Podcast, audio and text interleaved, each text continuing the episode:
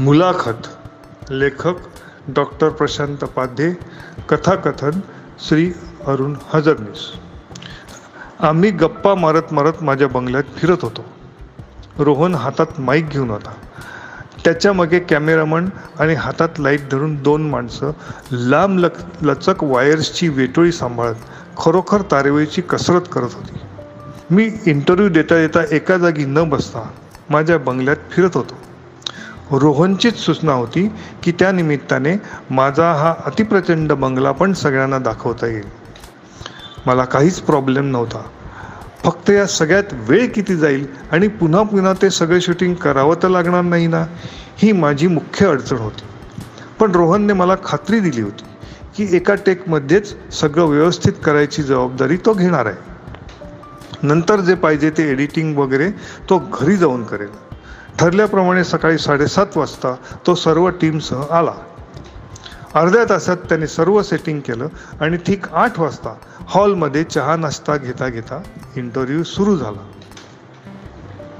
नमस्कार मंडळी मी रोहन साने. आज श्रीयुत अशोक दप्तरदार यांच्या बंगल्यात त्यांच्याबरोबर नाश्ता घेता घेता गप्पा मारतोय हे पाहून तुम्हाला आश्चर्य वाटणे साहजिक आहे. एवढा मोठा बिझी माणूस एवढा मोकळा वेळ कसा काय देऊ शकतोय हेच तुम्हाला विचारावं असं वाटेल. हे मला माहीत आहे. पण अशोक काकांनी आजचा संपूर्ण दिवस मुलाखतीसाठी मोकळा ठेवला आहे. हे जाणून तुम्हाला आनंदच होईल. कारण एवढ्या वेळात तुम्हाला बऱ्याच गोष्टी जाणून घेता येतील. रोहनने इंटरव्ह्यू पूर्वीची छोटीशी प्रस्तावना पूर्ण केली. व्हर्सटाईल या शब्दाची व्याख्या करायला जर मला कोणी सांगितलं तर मी सरळ अशोक काकांकडे बोट दाखवेन. अशोक काका तुम्ही मला सांगू शकाल काय की तुम्हाला इतक्या वेगवेगळ्या गोष्टी कशा काय माहीत आहेत? रोहन सगळ्यांचा समज किंवा गैरसमज आहे की मला सगळ्यातलं सगळं कळतं पण ते अजिबात खरं नाही. मग तुम्ही इतक्या गोष्टी करता त्या कशा काय? मी तुला सुरुवातीपासून सांगतो सगळं. मी अगदी लहान होतो तेव्हा माझे बाबा मला काही काही कामं सांगायचे. पण खरं सांगायचं तर तेव्हा मी खूप आळशी होतो. मला काहीही करायचं नसायचं पण बाबांचं काम तर करायलाच हवं. मग बाबांच्या नकळत मी गोड बोलून हळूच दुसऱ्याकडून काम करून घेत होतो. मी न केलेल्या कामाबद्दल मला शाबाशकी मिळायची. कधी कधी काही काही बक्षिसी पण मिळायची. अशावेळी मी त्यातलं काही ज्यांच्याकडून काम करून घेतलं त्यांना देत असे. त्यामुळे ती मंडळी माझ्यावरही खुश असायची. आणि परत कधी काही सांगितलं तर आनंदानं करायची. बाबांचं काम व्हायचं आणि मी न करता माझंही काम व्हायचं. आम्ही दोघं आणि काम केल्याबद्दल काहीतरी मिळालं म्हणून काम करणारे पण खुश असायचे. यातून हळूहळू मी शिकायला लागलो की प्रत्येक गोष्ट आपल्याला यायलाच हवी असं नाही. पण ज्यांना ती चांगल्या रीतीने येते त्यांच्याकडून करून घेता यायला हवी. थोडक्यात आपल्या चांगल्या गुणी माणसांची पारख हवी. म्हटलं तर मी आळशातच मोडत होतो आणि त्याचा व्हायचा तोच परिणाम झाला. मी रडत खडत बी ए झालो. माझ्या शिक्षणाला तसा फारसा अर्थ नव्हता. वडील मोठे बिझनेसमॅन आणि मी जेमतेम शिकलेला. मला आता ते जाणवायला लागलं की आपला असा कुणालाच उपयोग नाही. वडिलांनीही पाहिलं मी काहीच करत नाही. एक दोन वेळा समजावण्याचा प्रयत्न केला पण विशेष काही उपयोग न झाल्यामुळे त्यांनी एक दिवस माझ्या नावावर दहा लाख रुपये ठेवून मला सरळ घराबाहेर काढलं. सुरुवातीला गंमत वाटली पण नंतर मात्र मला हे सगळं अपमानास्पद वाटायला लागलं. वाटलं नाहीतरी आपण कोणाच्याच उपयोगाचे नाही. मग जगायचं तरी कशाला? सरळ रेल्वे ट्रॅकवर गेलो आणि गाडी यायची पाहत वाट पाहत रुळावर बसलो. पण लांबून गाडी येताना दिसल्यावर तिथून पळ काढला. आत्महत्या करायलाही गट्स लागतात. हेही कळलं त्या निमित्ताने. नंतर मी अमेरिकेला फिरायला गेलो. जोपर्यंत माझ्याकडे पैसे होते तोपर्यंत इकडे तिकडे मजा करत राहिलो. माझ्या लक्षात राहिलं नाही आणि एक दिवस पैसे संपले. ते थंडीचे दिवस होते. उबदार कपडे नव्हते. कुडकुडत शिकागो स्टेशनच्या एका बाकड्यावर बसलो होतो. दोन दिवस पोटात अन्नाचा कण नव्हता. मला धड शुद्धही नव्हती. तेवढ्यात कुणीतरी मला हलवलं असल्याचा भास झाला. कसे बसे डोळे उघडले एक तरुणी मला हलवत होती. हातात चहाचा कप देऊन चहा देत होती. मी कप पण धरू शकत नव्हतो. शेवटी तिनेच मला चहा पाजला. आपला ओव्हरकोट माझ्या अंगावर टाकला. दहा मिनिटांनी मी जरा ठीक झालो तेव्हा तिने माझी चौकशी केली. नंतर म्हणाली चार दिवस माझ्या घरी चल मग बघूया काय करता येईल ते. मी तिच्या घरी गेलो. आता मलाच माझी लाज वाटायला लागली. तिने हळूहळू माझी सगळी माहिती काढून घेतली. मी काय करू शकेन याचा अंदाज घेतला. नंतर तिने तिच्या स्वतःच्या कंपनीत तात्पुरती नोकरी दिली आणि काही दिवस आपल्या घरीच एका खोलीत राहायला दिलं. मात्र त्याचं भाडं घेणार म्हणून सांगितलं. मी आनंदाने तयार झालो. निदान खाण्यापिण्याचा आणि राहण्याचा प्रॉब्लेम तात्पुरता का होईना सुटला होता. तिचं नाव मालिनी नायर. ती केरळची होती. पण तिला हिंदी येत होतं त्यामुळे आमचं बोलणं हिंदीतूनच व्हायचं. ती माझ्यापेक्षा एक वर्षाने मोठी होती आणि खूप अनुभवी होती. मला काम करण्यासाठी सतत प्रोत्साहन द्यायची. मला गप्प बसू द्यायची नाही. हळूहळू माझ्यात बदल व्हायला लागला. तिने पाहिलं की मी स्वतः काम करण्यापेक्षा इतरांकडून काम करून घेण्यात हुशार आहे. मग तिने माझ्या स्वभावाचा कसा उपयोग करता येईल याचा अभ्यास केला आणि एक दिवस तिने एक कल्पना मांडली. हे बघ अशोक तू चांगलं गोड बोलून लोकांना कामाला लावू शकतोस हे माझ्या लक्षात आलंय. तू हे तंत्र लहानपणी वापरायचंस. जगात आताही ते तंत्र वापरलं जा जातं. फक्त त्याला आता एक शास्त्र म्हटलं जातं. काही हुशार लोकांनी ह्याचा चांगला अभ्यास केलेला आहे. ज्याला पूर्वी कामापासून पळपुटेपणा म्हटलं जायचं त्याला आता वर्क मॅनेजमेंट म्हटलं जातं. हे शास्त्र नीट समजून योग्यरित्या वापरलं तर कुणालाही न दुखावता ते पैसे मिळवण्यासाठी वापरता येतं. जगात फक्त मीच माझा फायदा करून घेणार मीच एकटा पैसा मिळवणार. म्हटलं तर काही काळपुरतं ते जमतं पण नंतर ते चालत नाही. ज्यात आपला आणि समोरच्याचा पण फायदा होणार असेल असा कोणताही बिझनेस लॉंग टर्मवर चालतो. मी तुला इथे पार्ट टाइम बिझनेस मॅनेजमेंटच्या कोर्ससाठी पाठवणार आहे. माझ्या डोक्यात काही कल्पना आहेत. तुझा को कोर्स पूर्ण झाला की मग पुढे काय करायचं ते मी तुला सांगेन. हे त्या कोर्सचे ॲडमिशन पेपर्स आणि हे पेन आता ह्या खुणा केल्या जागी सहाय्य कर आणि माझ्याकडे दे. उद्यापासून तू या नव्या कोर्ससाठी जाणार आहेस. मी कोर्सचे पैसे आधीच भरले आहेत. माझ्या पुढे हो नाहीचा पर्यायच तिने ठेवला नाही. मी तिकडच्या करची नोकरी करता करता तो कोर्स करायला लागलो. सुरुवातीला मला तिची जबरदस्ती वाटायची पण नंतर मला त्यात गोडी वाटू लागली आणि मी मन लावून त्यात अभ्यास पण करायला लागलो. मी त्यात माझं डोकं लढवायला लागलो. चार महिन्यात मी चांगल्या ग्रेडने त्यात पास झालो आणि मला थोडा थोडा अंदाज यायला लागला की तिने मला हे सगळं का करायला लावलं. नंतर एक दिवस आम्ही चार दिवसाच्या व्हेकेशन ट्रिपवर गेलो. आता आमचं ट्युनिंग चांगलंच जमायला लागलं होतं. या ट्रिपच्या दरम्यान तिने तिच्या कल्पना माझ्यासमोर मांडल्या. मी फक्त श्रोता होतो. बोलायचं काम तीच करत होती. मला कसलाही चॉईस नव्हताच. अर्थात त्याबद्दल माझी बिलकुल तक्रार नव्हती. कारण ती जे काही करत होती ते सगळं माझ्या भल्यासाठीच करत होती. अशोक आता मी तुला एक कंपनी काढून देणार आहे. सुरुवातीला वन मॅन शो तो शो कसा वाढवायचा कसा फुलवायचा ते तू ठरवायचं. मी त्यात पडणार नाही. काही अडलं तर तू कधीही माझा सल्ला मागू शकतोस. पण मी आपणहून तुला अक्कल शिकवायला येणार नाही. अमेरिकेत कामाला माणसं मिळत नाहीत. बारीक सारीक कामं स्वतःची स्वतःच करायला लागतात. गरीब माणसं आणि ज्यांच्याकडे खूप वेळ आहे ती स्वतः करतात पण इथे बरीच श्रीमंत माणसं आहेत ज्यांना वेळ नसतो किंवा इच्छा नसते पण पैसा भरपूर असतो. अशा माणसांना छोटी मोठी करायला लाव का कामं करायला माणसं लागतात. तू त्यांना मदत करायची अगदी नळ दुरुस्त करणं खिडकीची काच बसवणं घरातले दिवे बदलणं वगैरे सगळी कामं करायची. जे तुला स्वतःला जमतंय ते तू करायचं. जे जमत नाही ते दुसऱ्याकडून करून घ्यायचं. त्यात तुझं थोडंसं कमिशन ठेवायचं. बघूया काय करतोस तू. सुरुवातीला मी तुझी जाहिरात करीन आणि पहिला आठवडा मी तुला कस्टमर मिळवून देईन. त्यानंतर तुझे तू सगळं बघायचं. ओके हो. ओके मी तयार आहे. नक्की मी करीन हे. तुला मान खाली घालायला लावणार नाही. ती खुश झाली. तिने माझ्या गालाचा किस घेतला. मला खूप आनंद झाला. माझ्यामुळे कुणीतरी आनंदित होत आहे हे पाहून मला खूप बरं वाटलं. तिने घेतलेला गालाचा किस मला खूप हुरूप देऊन गेला.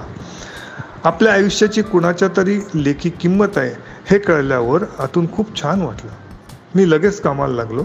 कागदावर मला स्वतःला काय काय जमतंय त्याचा लेखाजोखा मांडला? सुरुवातीला वाटलं आपल्याला काहीच जमणार नाही. पण नंतर काही बारीक सारीक गोष्टी जमू शकतात हे लक्षात यायला लागलं.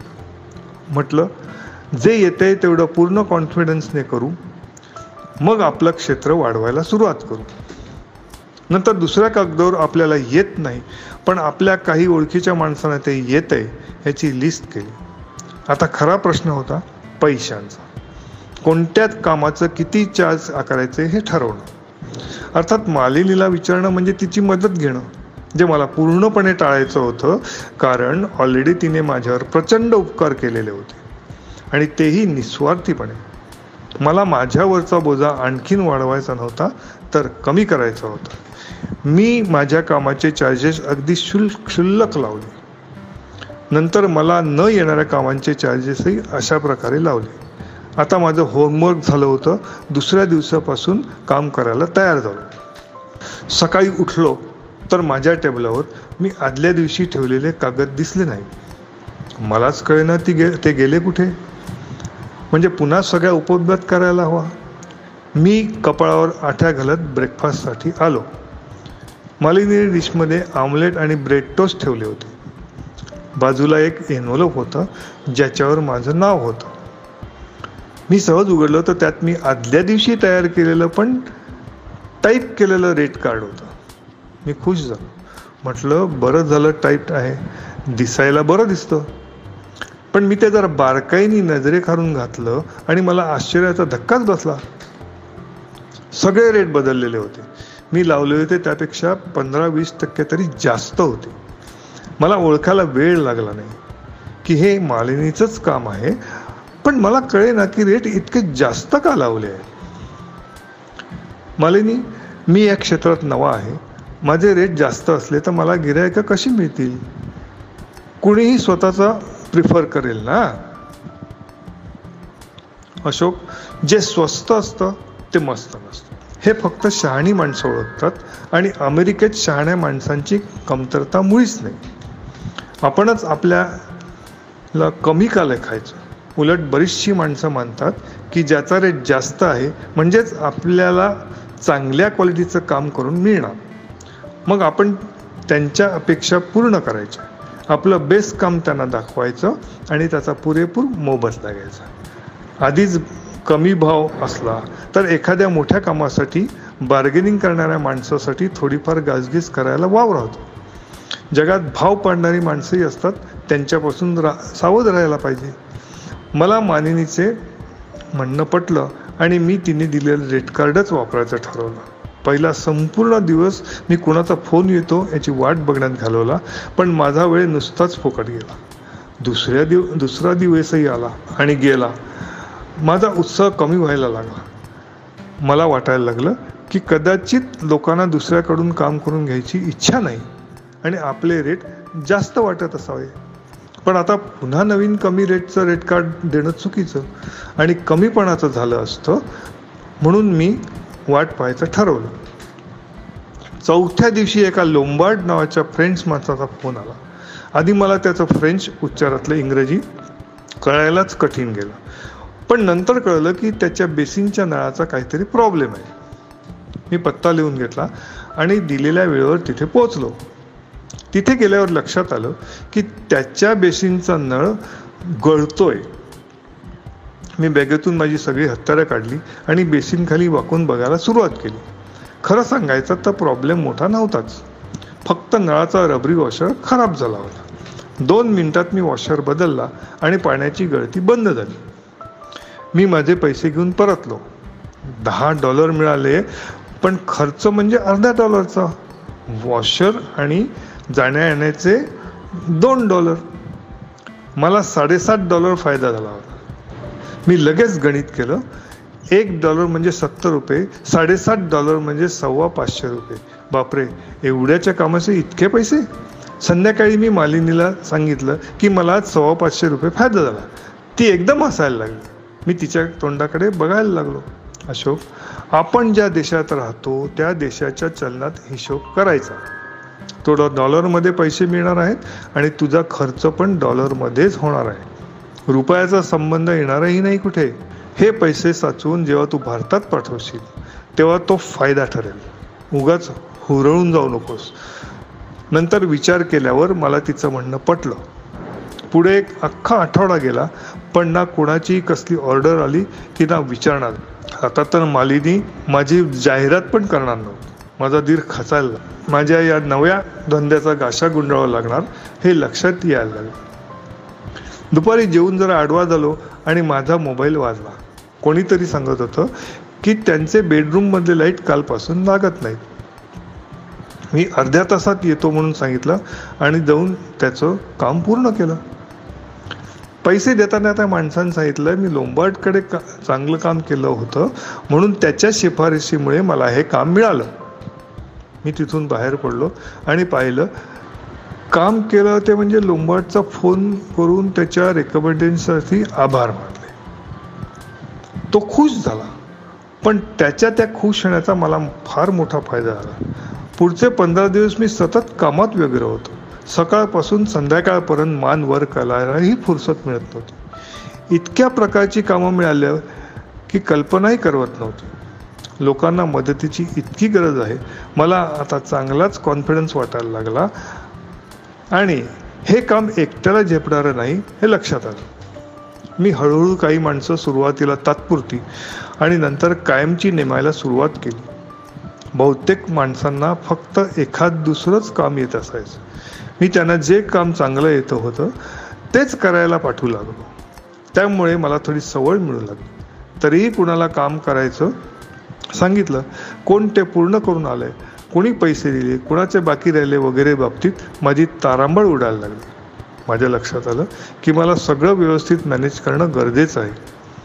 मी मग माझ्या जुजबी ज्ञानाचा वापर करायला सुरुवात केली. कॉम्प्युटरच्या एक्सेल प्रोग्रामचा वापर करून सगळं व्यवस्थित आखलं. माझ्याकडे कोण कोण काम करते त्याला नेमकं कोणतं काम द्यायचं? त्याचे दर तासाचे किती पैसे द्यायचे? त्यानं कोणकोणती कामं पूर्ण केली त्याच्याबद्दलचा कस्टमरचा फीडबॅक त्याप्रमाणे त्याला किती पॉईंट्स द्यायचे वगैरे सगळं मी दररोज अपडेट करायला लागलो. नंतर याचंही गणित केलं की कोणत्या कामात नक्की किती वेळ लागतो. त्यामुळे तो माणूस उगाचाच रेंगाळत कामाचे तास वाढवत तर नाही ना याच्यावर लक्ष लक्ष ठेवता येऊ लागलं. सुरुवातीला कामावर नेलेला माणूसच कस्टमरकडून पैसे घेऊन यायचा पण दोन चार वेळाला त्या रकमेत तफावत जाणवली. पण त्या माणसाला जाब विचार विचारण्याऐवजी मी एका कंपनीला हायर करून पेमेंटचं ॲप तयार करून घेतलं. त्यामुळे पैसे डायरेक्ट माझ्याकडे जमा होऊ लागले. बघता बघता माझा व्यवसाय नारा नावारूपाला यायला लागला. मालिनीच्या अपेक्षेप्रमाणे खूपच जास्त प्रगती मी केली होती. मी आता आधीची नोकरी सोडून पूर्णपणे हा व्यवसाय सुरू केला. महिन्याला शेवटच्या तारखेला मी सगळे पैसे मालिनीच्या अकाउंटमध्ये ट्रान्स्फर करत होतो. आणि तिच्याकडून मला लागतील तेवढे पैसे घेत होतो. चार महिने झाल्यावर एका विकेंडला आम्ही एका बीचवर दोन दिवस राहायला गेलो. Ashok I am proud of you तुला कल्पना आहे काय? मला जेवढा पगार मिळतो त्याचे दीडपट तू कमावतो आहेस आता तू पूर्णपणे तुझ्या पायावर उभा राहू शकतोस. त्यामुळे आता तू पैसे मला द्यायचे नाही. पुढचे चार महिने ते तुझ्याच अकाउंटमध्ये ठेवायचे. त्यानंतर आपण तुझ्या प्रगतीचा आढावा घेऊ. माझ्या डोक्यात काही कल्पना आहेत. बघूया त्या प्रत्यक्षात आणता येतात काय? मला कळत नव्हतं मालिनीच्या डोक्यात काय शिस्त आहे. पण माझा तिच्यावर विश्वास होता. ती जे काही करेल ते माझ्या भल्यासाठीच करेल. माझी कामं जोमात चालू होती. समर चालू होता. आता लोकांना खूप काम पूर्ण करून घ्यायची असायची. कारण पुढे येणाऱ्या हिवाळ्यात कामं करणं जड जाणारं असतं. शिवाय विंटरसाठी कामाचे रेटही जास्त ठेवलेले होते. एकतर कामाला माणसं मिळणं कठीण जायचं आणि बर्फाच्या कटकटीमुळे कामं करणंही अडचणीचं व्हायचं. आता कामाचा रेटा इतका प्रचंड होता की आम्ही एका घरात राहत असूनही आमची भेट क्वचितच व्हायची. आणि व्हायची ती सुद्धा चुटपुट काही मिनिटासाठी व्हायची. बघता बघता चार महिने संपले आणि थंडी आपलं रूप दाखवायला लागली. एक रात्र आम्ही दोघं निवांतपणे जेवायला बसलो. जेवता जेवता मालिनी उठली आणि तिची बॅग घेऊन आली. अशोक हे काही कागद जरा नजरे घालून बघ. मी जेवण बाजूला सारून ते कागद एका मग एक वाचायला घेतले. जसजसे मी कागद वाचून बाजूला ठेवत होतो तसतेचे माझ्या चेहऱ्यावरचे भाव बदलायला लागले. चार महिन्यापूर्वी ती म्हणाली होती की तिच्या डोक्यात काहीतरी शिस्त आहे तेच थोडंफार या कागदावर प्रतीत होत होतं. मालिनी तुझ्या डोक्यात काय आहे? फार मोठी उडी मारायचं ठरवलं आहेस काय? अरे शहाण्या तू जी कामं पार पाडतोयस त्यातून तुला काही नवीन सुचत नाही. डबक्यातल्या बेडकासारखं राहायचं आहे. उडी तू मारायचीस की मी? पण नाही नाही. पण तू नक्की काय ठरवलंयस? हे बघ. आधी तू माझ्या दीडपट पैसे मिळवले होतेस. आता ते अठरापट जास्त मिळवले आहेस. थोडक्यात जे तू एका वर्षात कमावलं आहेस ते मिळवायला मला अठरा वर्ष लागतील. याचा अर्थ तू एकट्याने जर एवढं करू शकतोस तर जर तुला मदतीचा हात मिळाला तर तू किती प्रगती करशील? थोडक्यात मी या नोकरीत सडत राहण्यापेक्षा जर तुझ्या जोडीने काम केलं तर तू मिळवत असलेल्या पैशात नक्कीच आणखीन भर घालू शकेन. शिवाय तुझ्या डोक्यावरचा भारही कमी करीन. तुला जो इन्कम टॅक्स बसणार आहे तो उत्पन्न दोघात वाटलं गेल्याने कमी होईल. मी पूर्ण बॅक ऑफिस सांभाळीन. म्हणजे तुला हाताखालच्या लोकांना कोऑर्डिनेट करायला सोपं जाईल. काय? घुसतंय काय डोक्यात? मला हळूहळू तिला काय मिळायचंय ते समजायला लागलं होतं. तिने आणखीनही प्लॅन आखले होते. ते म्हणजे आमची दोघांची कंपनी तयार करायची. त्यासाठी एक ॲप तयार करायचं म्हणजे प्रत्येक ठिकाणी आपल्याला जातीने हजर राहण्याची आवश्यकता उरणार नव्हती. महिन्याभरात तिने एक ॲप तयार करून घेतलं. दोन आठवडे त्याची ट्रायल घेतल्यावर लक्षात आलं की त्यामुळे काम फारच सोपं होत आहे मगच आम्ही ते अंमलात आणायला सुरुवात केली. त्या महिन्याच्या शेवटी तिने नोकरी सोडली आणि फुल टाईम ती माझ्या व्यवसायात उतरली. त्या दोन्ही बदलांमुळे आमच्या उत्पन्नात वाढ तर झालीच शिवाय कामात पण सुसूत्रता आली. बहुतेक सगळे लुफोल्स बंद झाले. आम्हाला मोकळा वेळ मिळायला लागला. साहजिकच आम्ही एकमेकांबरोबर जास्त वेळ व्यतीत करायला लागलो. त्याचा एक परिणाम असाही झाला की आम्ही दोघंही एकमेकांना जास्त जवळून ओळखायला लागलो. एकमेकांचे प्लस मायनस पॉईंट समजून घेऊ लागलो. एक दिवस खूप बर्फ पडत होता. घराबाहेर पडणं अशक्य होतं. दुपारी जेवून मी आडवा झालो होतो. इतक्यात दरवाज्यावर टकटक ऐकू आलं. मालिनी आली होती. तिच्या डोळ्यात काहीतरी वेगळे भाव होते. अशोक आय लव यू गेले काही दिवस मला हे सातत्याने जाणवायला लागलं म्हणून मी आज तुझ्यापाशी बोलायचं धाडस करते. मात्र माझी तुझ्यावर जबरदस्ती नाही. तुझा चॉईस तू ठरवू शकतोस. तू नाही म्हटलंस तरी आपला हा व्यवसाय असाच चालू राहील. मी बिझनेस आणि पर्सनल लाईफ ह्याची सरमिसळ करणार नाही. एवढं बोलून ती खुर्चीवर बसून छताकडे बघू लागली. खरं सांगायचं तर माझ्यावर इतके उपकार करणारीकडे मी त्या दृष्टीने कधीच पाहिलं नव्हतं. पण आता मात्र मी तिच्याकडे एकटक पाहू लागलो. शिकागो रेल्वे स्टेशनवर मला त्या गोठवणाऱ्या थंडीपासून तिने वाचवलं. त्यावेळेपासून आत्ताच्या या क्षणापर्यंतचा संपूर्ण काळ माझ्या डोळ्यासमोरून जाऊ लागला. तिची निरनिराळी रूपं मदतीसाठी आपणहून पुढे येणं कायम माझं भलं कसं होईल याचा विचार करणं वगैरे तिचे गुण मला विशेषत्वाने जाणवू लागले. म्हटलं तर ती मला आवडत होती पण का आणि कोणत्या रूपात ते कळत नव्हतं. पण आत्ता ती स्वतःहून बोलल्यावर मात्र माझ्या मनातलं सुप्त प्रेम जागं झालं. मी उठलो आणि तिचे हात हातात घेत म्हटलं तूही मला खूप आवडतेस. पण हे असं म्हणणं तुझा गैरफायदा घेतल्यासारखं होईल म्हणून माझ्या या भावना लपून राहत होत्या. पण आज तू स्वतःच पुढाकार घेतल्यामुळे मला त्या बोलता आल्या. थँक्स लॉर्ड नंतर आम्ही एकमेकाच्या मिठीत किती वेळ होतो देव जाणे. पण आठ दिवसाच्या आत मालिनी मिसेस मालिनी अशोक दप्तरदार झाली. नंतर वर्षभरातच आम्हाला एक गोंडस कन्या झाली आणि तिला घेऊन आम्ही आम्ही एक महिन्यासाठी भारतात आलो. एक प्रयोग म्हणून मालिनीने तयार करून घेतलेल्या ॲपच्या सहाय्याने भारतातून आमचा व्यवसाय चालू ठेवण्याचा प्रयत्न केला आणि आम्हाला आश्चर्याचा धक्का बसला. आमच्या व्यवसायात काहीच फरक झाला नव्हता. तो तसाच विना अडथळा चालू होता. मग आम्ही एक पूर्ण दिवस याविषयी चर्चा करत बसलो आणि एक मोठा निर्णय घेतला. हा व्यवसाय असाच चालू ठेवायचा. भारतातही तो चालू करायचा. अमेरिकेत कायम वास वास्तव्य न करता. आळीपाळीनं अमेरिकेत महिना दोन महिने जायचं. पण बाकीचं आयुष्य आपल्याच देशात घालवायचं. तो देश जरी पुढारलेला असला तरीही भारतात राहण्यातली मौज काही वेगळीच आहे. इथे राहून इंटरनेटच्या सोयी सुविधांमुळे जगात कुठेही व्यवसाय करता येतो आम्ही भारतात आमचा व्यवसाय पसरायला सुरुवात केली. आणि त्याला प्रतिसादही मिळू लागला. कधी कधी दिवसाचे चोवीस तासही कमी पडतात कारण अमेरिका आणि भारताच्या वेळेच्या फरकामुळे दोघांपैकी एकाला रात्रीही काम बघावं लागतं. आता हा व्यवसाय पडून जवळजवळ सव्वीस वर्ष पूर्ण झाली आहे. माझी मुलगी पण आता आमच्या कामात हातभार लावायला लागली. ती नवीन पिढीची आहे. तिने आता आमचा हा व्यवसाय एक पब्लिक लिमिटेड कंपनी म्हणून करावा असा प्रस्ताव मांडला आहे.